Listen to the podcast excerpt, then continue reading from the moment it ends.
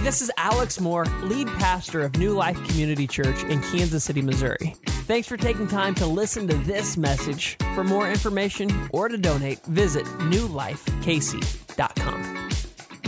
All right, well, we are in week number two of our series that we kicked off last week called The Bible Doesn't Say That.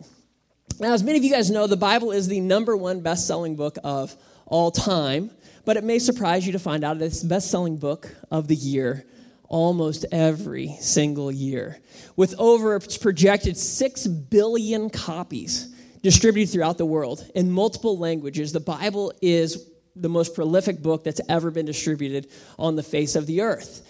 However, although you may own a copy of the Bible, um, I own definitely more than one copy. Although you may own it, it's also in America maybe the least read book that we own. It's not the book that you tend to go to. It's not the book that people have read. A lot of people are book Bible owners, but they're not necessarily Bible readers. So every year there's this group called the American Bible Society, and they release what they call the State of the Bible. It's kind of like the president has the State of the Union. They're like, well, what's the state of the Bible? Are people reading the Bible or are they not reading the Bible? How are people engaging with the Bible?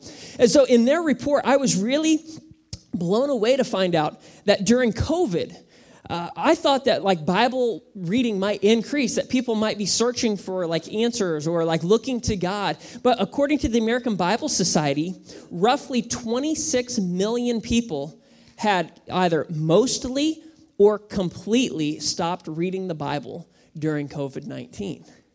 And that begged the question for the American Bible Society to say, well, why is that? And they believe that part of it was because people were not attending church but then it was like, well, people on our survey, when they say they're, quote, reading the Bible, what do they mean? Does that mean that they're reading along with the pastor only on Sunday morning? Or does it mean something different?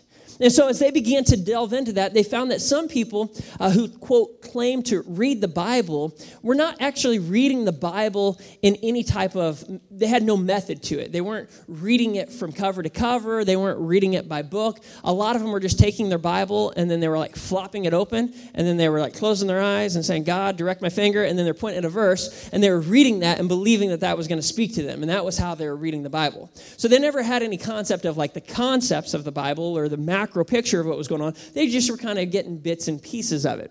And so others of them, they began to find out, didn't read the Bible except when they needed it as like a reference book. So the Bible for a lot of people became like you might use a dictionary or an encyclopedia. It's not a book that you would read from beginning to end. Like, can you imagine reading the dictionary from beginning to end?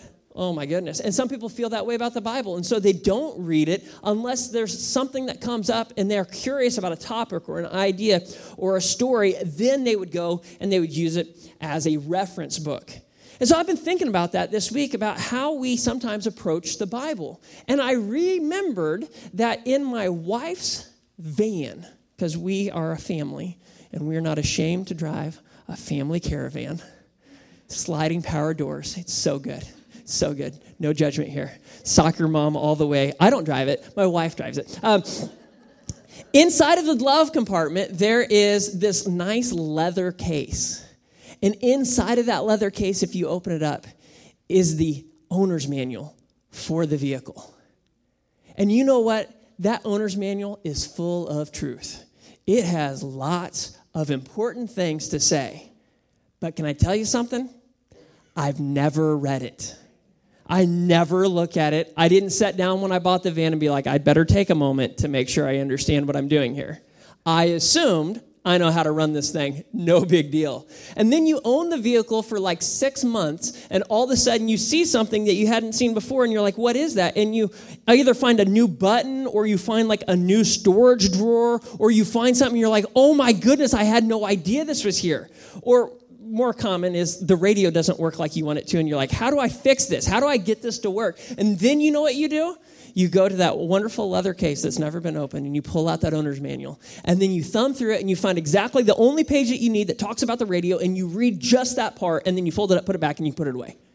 That's how so many people use the Bible. We don't use the Bible. We're not reading through the Bible. It's this thing that I'll go to. Oh no, my marriage is falling apart. I better go and find some verses about that. Oh no, my kids are acting up. What does the Bible say about obedience? Oh no, the world's going to go to hell in a handbasket. We have a political year next year. What's the Bible say about that? And so we go and we pick and choose little verses here and there and we kind of build our theology on that versus actually reading the whole of what God said. And here's what happens, right? When we do that, when we kind of have this little picking and choosing and reading here and there, and I'm only kind of living on a verse of the Bible, uh, verse of the day every day. All right, here's what happens: is you don't see the bigger picture. And if we're not careful, we can begin to believe that there are things that the Bible says that the Bible actually doesn't say. Last week we talked about a phrase that a lot of people believe was in the Bible that not God helps those who help themselves. Uh, there was a report that came out that that was the number one verse that people claim to love. Well, it's not a verse. It's not in the Bible. The Bible doesn't say that. Um, maybe you grew up and your mom told you to go clean your room. And then she put this little line on there and she's like, You better clean your room because cleanliness is next to godliness. And then you've grown up thinking, well, that must be in the Bible. That sure sounds like something the Bible would say. But the Bible doesn't say that.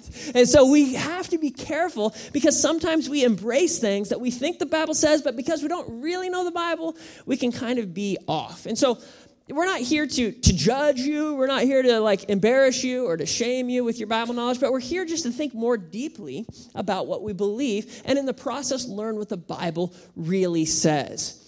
And so today, what I want to talk about is what is perhaps the most quoted Bible verse by those outside of the church. Those who, who don't follow Jesus, those who aren't in church on a Sunday, they, they would quote this verse more than any other verse. Now, I would like for them to be quoting like John 3.16. How many know John 3.16? For God so loved the world that he gave his one and only son, that whoever believes in him shall not perish but have eternal life. Is that the verse that they're quoting?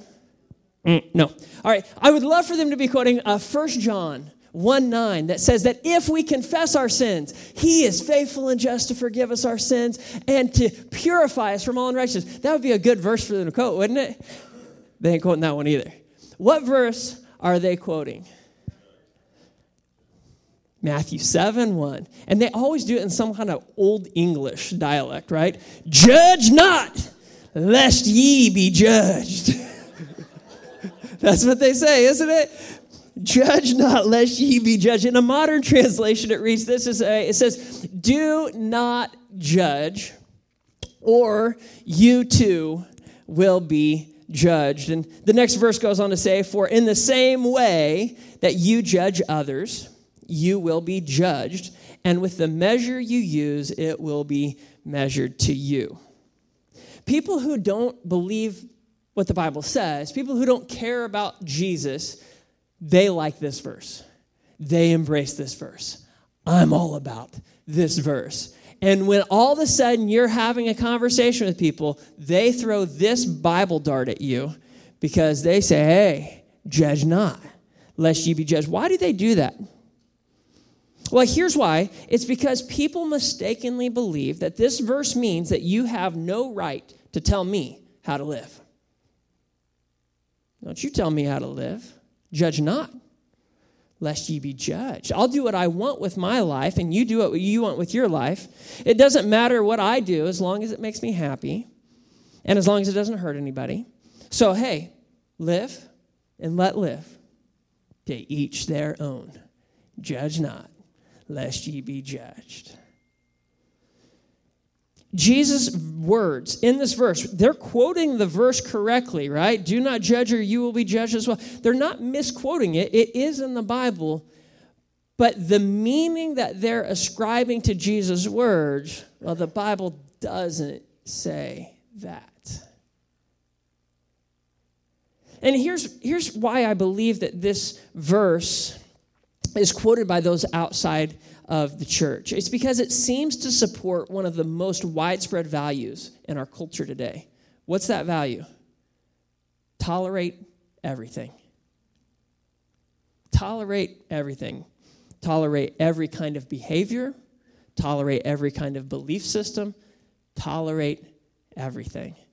And so, those who believe that you have no right to say if something is right or wrong, who feel like you should just mind your own business and stay out of their lives, will throw this verse in your face do not judge, or you too will be judged. So there's no denying Jesus said this verse, Matthew 7 1. We're definitely quoting the Bible. There's no denying Jesus said it. But what did Jesus mean? What was he trying to communicate? Were, were, were, these words spoken by Jesus to give license to all sorts of behavior? Did Jesus actually mean that we are to never judge anyone ever? I mean, if so, if that's what Jesus meant, then no teacher has the right to judge a performance or an essay. Who is it to say that that's a A or a B or a C or a D or an F? Who do you think you are, teacher? You should not judge. If Jesus is prohibiting all judgment, then no teacher should judge a student's work. In football, there's a football game today. Who are the refs to say that that was a holding call? Who are the refs to say that that was pass interference? Who are they to judge? If we're going to take Jesus' word seriously, judge not. Hey, they need to never throw a yellow flag ever again. Mm-mm. If we take Jesus' words just at face value, what right does a judge in a court of law have to hold me accountable to a crime or not? Who's he to deliver judgment upon me? Or you're going to put me before a jury? Oh, who are these people to judge me and determine whether I'm innocent or I'm guilty? Is that what Jesus is saying here? I think we would all probably agree that on some level, yeah, maybe we are allowed to, to judge. Let me ask you some questions just to poke the bear a little bit. Do you have the right to judge someone's haircut?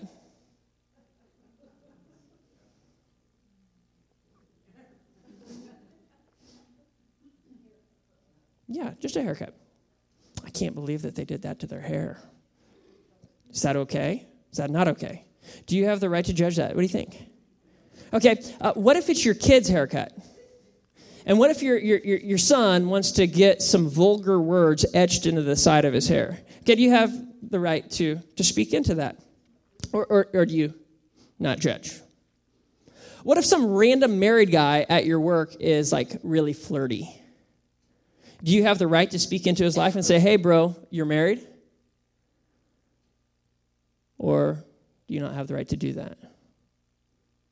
What if that married guy is uh, your best friend? What if he's going to church with you? What if he's being flirty with other people in the church? Do you have the right to speak into his life, or are we to never judge? Let's try this one. Our culture says that anybody can have sex with anybody, right? That's what culture says. You can have sex with anybody.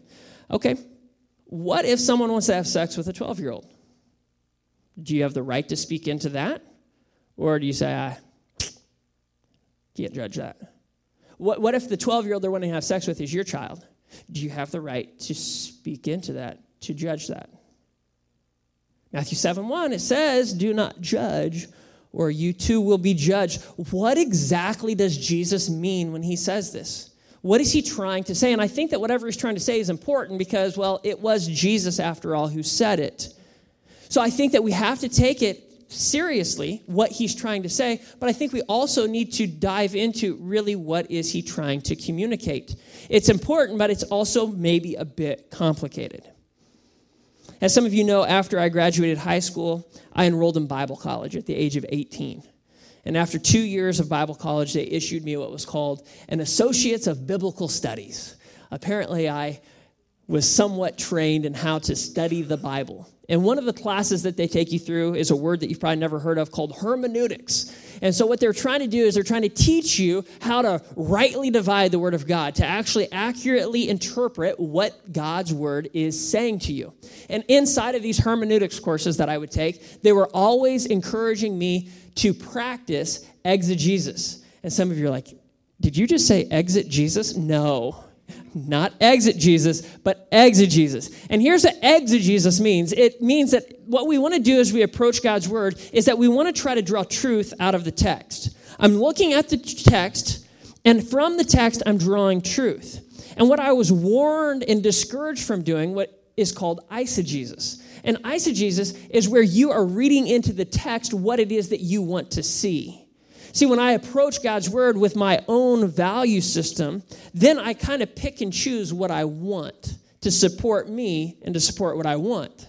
So for instance, if I was an atheist, I might want to say, you know, Psalm 14:1 is how I base my beliefs. And it says that there is no God.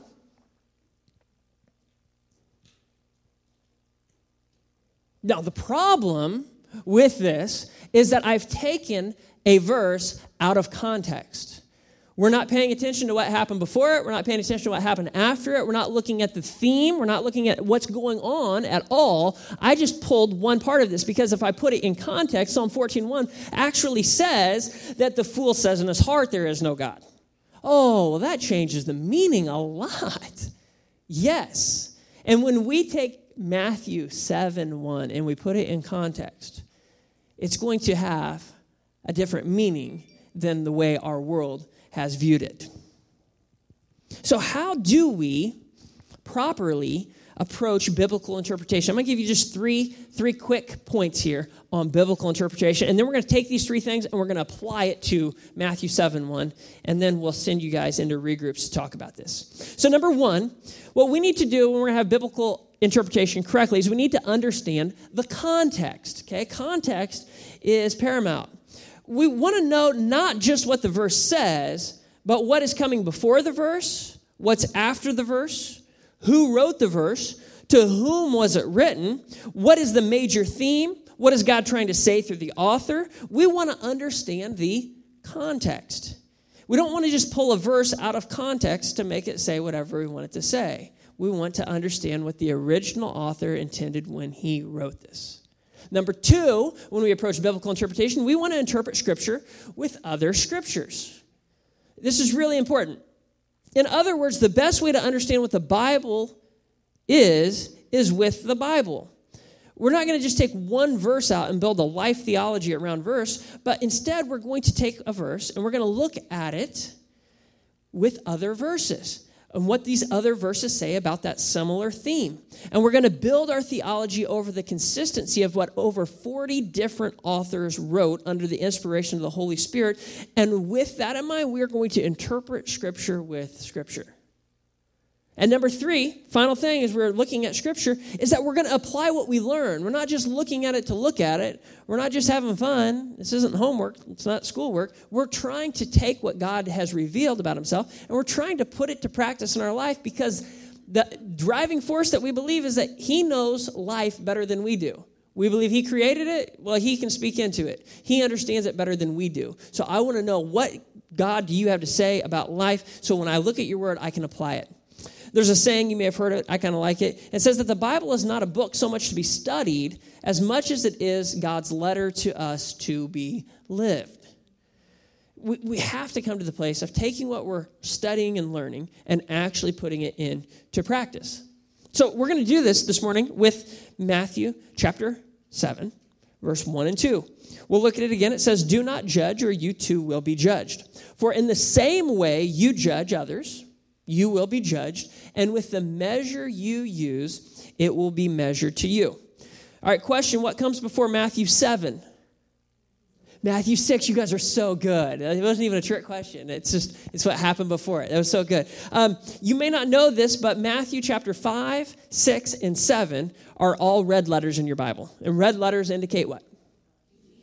Jesus is speaking. Like these are the words of Jesus himself. And what we find in Matthew 6, 5, 6, and 7 is this is Jesus' longest recorded discourse. Uh, it's what we call the Sermon on the Mount. So he is in a big discussion. He's in a big dialogue here. So if we pull one part of it out, we don't really know the context of it until we kind of know what he's saying. What are the themes that he's talking about? So if we back up to Matthew 6, one of the big themes that Jesus is talking about is hypocrisy. And Jesus was kind of railing on the Pharisees, which was this religious elite group, for their hypocrisy. So if we look at Matthew 6, uh, verse 2, it says, so, so when you give to the needy, do not announce it with trumpets as the hypocrites do. Uh, verse 5 says, And when you pray, do not be like the hypocrites. And verse 16, it says, When you fast, do not look somber like the hypocrites do. This theme of hypocrisy is underlining everything that Jesus is saying. The flow of his teaching is all about hypocrisy. And when we get to Matthew 7, we eventually find in verses 15 and 16, right? So we're jumping over where we talked about do not judge. Jesus says this He says, Watch out for false prophets. They come to you in sheep's clothing but inwardly, they are ferocious wolves. And it's by their fruit that you will recognize them. Well, wait a second. Jesus, I thought that I wasn't supposed to judge. How can I discern who's a false prophet? How can I make a judgment call on someone's life oh, by the fruit, I can recognize them by the, I have to make a judgment call. it's in this very same chapter that Jesus says, do not judge. He's actually implying that we're to actually make a judgment. So, so what is Jesus saying? Is he speaking out both sides of his mouth? Is he being a hypocrite? Well, the answer is no. And so I think we need to, to make sure we don't miss this. Jesus is not telling us that we should not live with discernment. He isn't telling us that we never have the right to speak into the lives of other believers. What he's telling us is that we should be very, very careful to not judge hypocritically. So look at this verse in context. So, Matthew chapter 7, verses 1 and 2 Do not judge, or you too will be judged. For in the same way you judge others, you will be judged, and with the measure you use, it will be measured to you. The very next verse says this why do you look at the speck of sawdust in your brother's eye and pay no attention to the plank in your own eye? How can you say to your brother, hey, let me take out this speck out of your eye, when all the time there's a plank in your own eye? You hypocrite.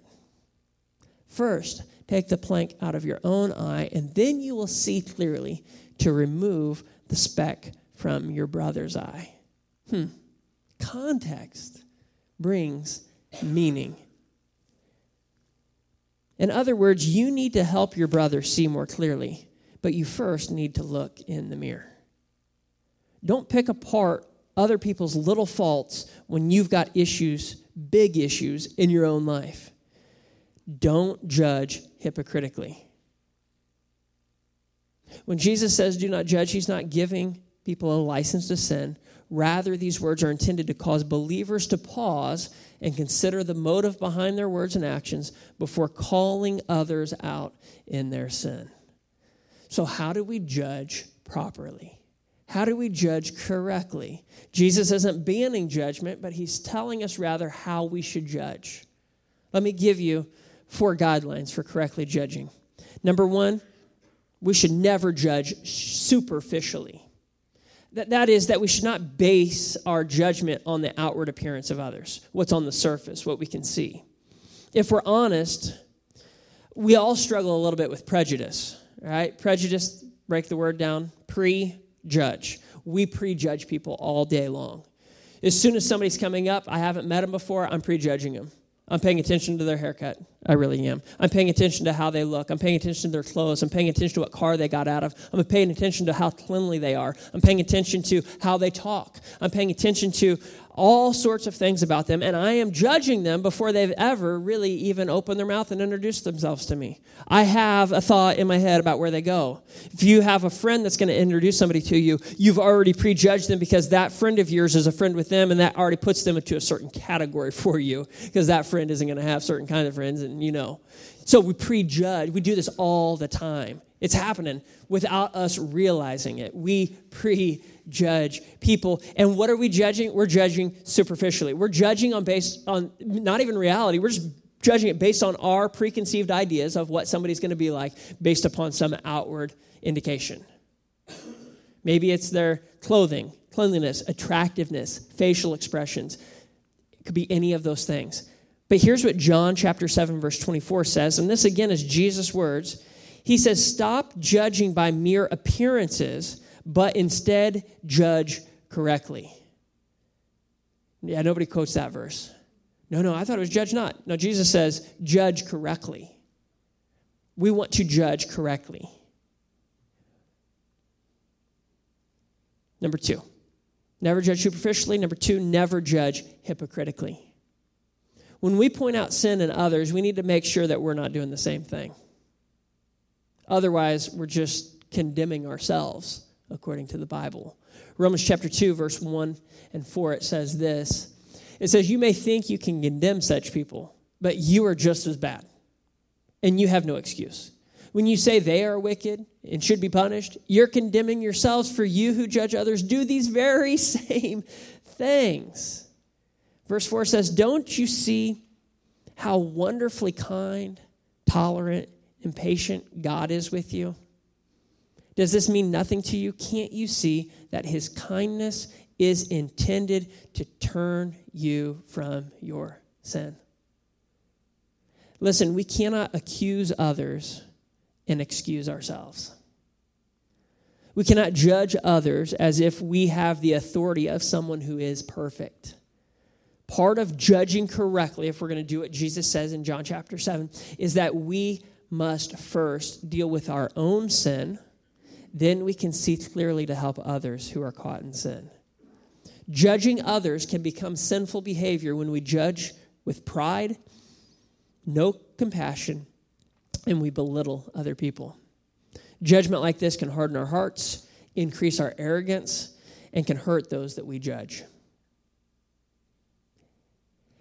And never miss this. Some of your harshest judgments often reveal some of your greatest weaknesses. thing I'm judgy most about is stuff that, yeah, I kind of struggle with. So we want to judge correctly, not superficially, not hypocritically. But number three here is we never want to hold non Christians, people who don't hold to our faith, to Christian standards. That doesn't make a whole lot of sense. But we do this sometimes. 1 Corinthians chapter 5, it says this What business is it of mine to judge those outside the church? Well, that's not my business. Are, are, are, you, are you not to judge those inside? Yeah. Verse 13 says, God will judge those outside. I don't know why we're shocked when non Christians act like non Christians. It would be surprising if a non Christian acted like a Christian. Like, what's going on here? Sometimes we come across and we tell non Christians, like, hey, you should never act like that. And they think, like, what are you talking about? And in addition, I've seen you. uh, you're not perfect either. One of the primary reasons that people step away from the faith, and we talked about this in our, our last series, is that people feel that Christians are judging them, and it's hypocritical. And they're not even claiming to be a Christian, but they're getting this judgment put upon them. When someone's not a Jesus follower, they're not going to hold the Christian standards. And we need to not judge those outside the church. Instead, what are we supposed to do with people outside of the church? Well, oh, yeah, we're to love them. We're to love them, not correct them. Oh, that's really hard, Pastor Alex. I know. I know. How do we love them? I'm not here to correct them. If I correct them, does that change anything? Like, it, oh, oh I corrected them. Now they love Jesus? No, no. Now they just don't like you. you are to love them. If, um, if you were to come to my house, I've got three boys. They're part of the Moore household. They're Moore boys. And the Moore boys have certain ways that the Moore boys are expected to act. There's certain house rules that we have. There's certain family things that we have. Now, if, if Melissa's kids, the Gachuris come over, and they're going to maybe spend the night at the house. The Kachuris don't know the Moore boys' rules. They don't know the family rules. And it would be weird and unusual for me to try to hold her boys to my standards that I would have for my boys in my house. Because they don't know that. That's they're a different family. And in the same way, if my boys went over to her house, it's a whole different thing. We have different family rules. We have different things that we expect when we are dealing with those who are outside of the faith, we need to treat them as though they're outside of the faith. They're not a part of our family rules. But when it comes to our family, yeah, I'm going to have conversations with my boys that I'm never going to have with Melissa's boys. Just not going to happen. because we are in this family, and there's certain ways that we behave, there's certain ways that we handle ourselves, there's certain values that we have. And this is how we're going to treat ourselves. And if you, Max or Miles or Micah, aren't living up to this, yes, I'm going to come and bring correction. I'm going to bring help to you. But I'm not correcting people outside of the family. Does that make sense? Same thing when we come into this Christian faith. We need to stop trying to change people who are outside of the faith, and instead we need to introduce them to a God who can change them. Number four, if we're going to judge correctly, number four, we always need to help other believers who have fallen be restored. God formed the church, which is us, for community, accountability, and honesty. Don't miss this. What are we formed for? Community, doing life together, accountability, holding each other in check, and honesty. We're not deceiving one another. We're not lying. We're not wearing masks in here.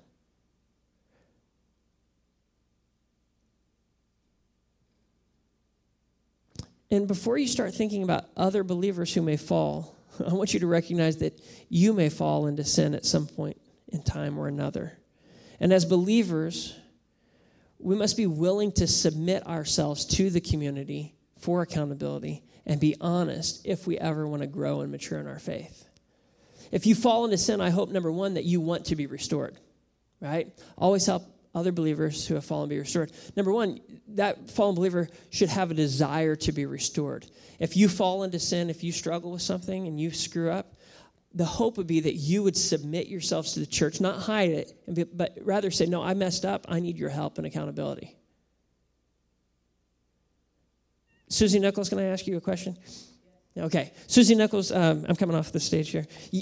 Pastor Stan and Susie, these are like my youth pastors, and they're like awesome people, and so I love them. And so, like, part of like my Christian faith and belief systems have been like exampled for their lives. And Susie is always very honest and transparent and open. And so um, I don't remember the specific details. Um, I don't want to misspeak. How about that? I do remember details, but I don't want to misspeak about when you first came to Christ and you're part of a small group of people, and it's not a group of people that you would normally have associated with, but you you end up there, and there were some things that you had done maybe the night before. Can you just like real quickly tell that story? So I was in a group. I was probably 23, 24 years old, and I just became a new Christian from coming out from a very wild lifestyle. And all the people in my group were at least 40 or older, have been in the church their whole lives. And I did something the night before that I shouldn't have done. And I had been reading my Bible. I really took Christianity seriously. And when I went to that group the next day, I confessed my sin. I told them exactly what I did. And they all like totally freaked out and couldn't believe that I told them what I just did. And I asked for prayer.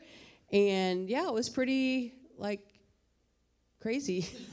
but I believe the Bible's true, so I did what it said. Yeah. And that's what we want. Like she, she, you guys got the PG version there. Youth ministry, we were getting a different version of that. What she did the night before, yeah, it opened some people's eyes. They could not believe what she had done. As a teenager, I couldn't believe that she had done that either. But then she was willing to go to this group of people and to say, hey, I need accountability. I need help. I messed up this way. That heart and desire is what we all should have. If you fall into sin, this is not a good place for you. Don't be so arrogant and prideful to not go and ask for help. Now, we can all respond better than her small group did. okay? At least they did pray for her. They weren't sure what to do, but they prayed for her. Okay? When in doubt, just pray. Then call the pastor. All right, so when we have to realize that we all at some point in time, this is going to be us. We're going to fall into sin. And when you fall into sin, how you respond is a really big deal. You can either hide or you can own it and you can move forward. If you hide, you're just like Adam and Eve in the garden. God's going to eventually come around and say, Hey, where are you? Did God know where they were? Uh, it was God. Uh, yeah. Hey, hey, you behind the bush over there. Yeah. There's no use hiding. What we need to do is we need to be honest. And when we are able to be honest and to be able, uh, can you even imagine bringing your sin to a community of people and allowing them to love you. We, we hear Jesus say that we should rejoice with those who rejoice and mourn with those who mourn, but we never quite understand that. We think that just means we should go to weddings and funerals. No. when people are hurt and damaged by their own choices, even if it's their own fault, can we come and can we mourn their sin with them? Can we care for them? Can we as a family move forward? Man, it's a game changer. It's a game changer. Paul has this to say about the process of restoration in Galatians chapter 6 verse 1 and 2. He says, "Brothers and sisters, if someone is caught in a sin, you who live by the Spirit should restore that person gently. It's a key word, key word. Don't miss it. But there's a warning here. You need to watch yourselves, or you too may be tempted.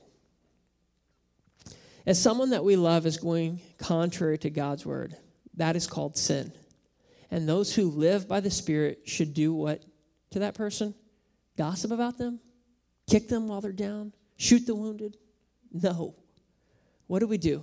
You who live by the Spirit should restore that person gently. With the same grace you would like to be shown, you show to them. With the same love you would like to be shown, you show to them. With the same grace that God gave you, you give that grace to them and you restore them.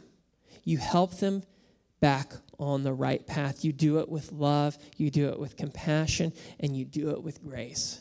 And when you do this, the very next verse, Paul says, it's so beautiful. He says, Carry each other's burdens, and in this way you will fulfill the law of Christ. Jesus said to love the Lord your God and love your neighbor. Hey, you'll actually do that. Some of us have had medical tests done, and sometimes those tests come back and indicate that we're in a state of unhealth. And sometimes in those moments that our doctors have to have a very frank conversation with us to pinpoint the behaviors or activities that may be contributing to our illness. And based on their knowledge and their experience, they then offer suggestions and guidelines for us to follow. And when a doctor warns a patient of the risks of an unhealthy lifestyle, they're not casting judgment on that patient. Rather, they're encouraging their patient to be more mindful of their choices so they can avoid more serious and potentially life threatening consequences down the line. We need to realize there's a difference between judgment and accountability, especially within the confines of the church family. As believers, we're not given license to sin. We are called to live holy and upright lives, not only to serve as witnesses of the gospel, but also to safeguard ourselves from the dangers and natural consequences that come from living a life of sin. We need to help restore those who desire to be restored. Jesus said, Do not judge, or you too will be judged.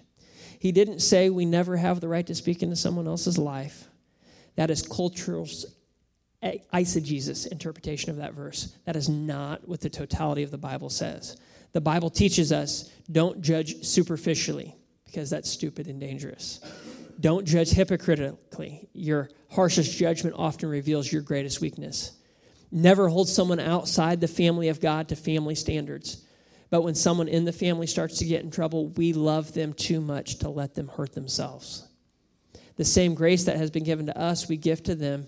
And as we use truth to bring them back on the path of righteousness, the truth of Jesus is what will set them free. And that's how we accurately interpret the word of Jesus. That's how we're going to see healing, restoration, and people find the same grace that transforms us. If you would, let's bow our heads.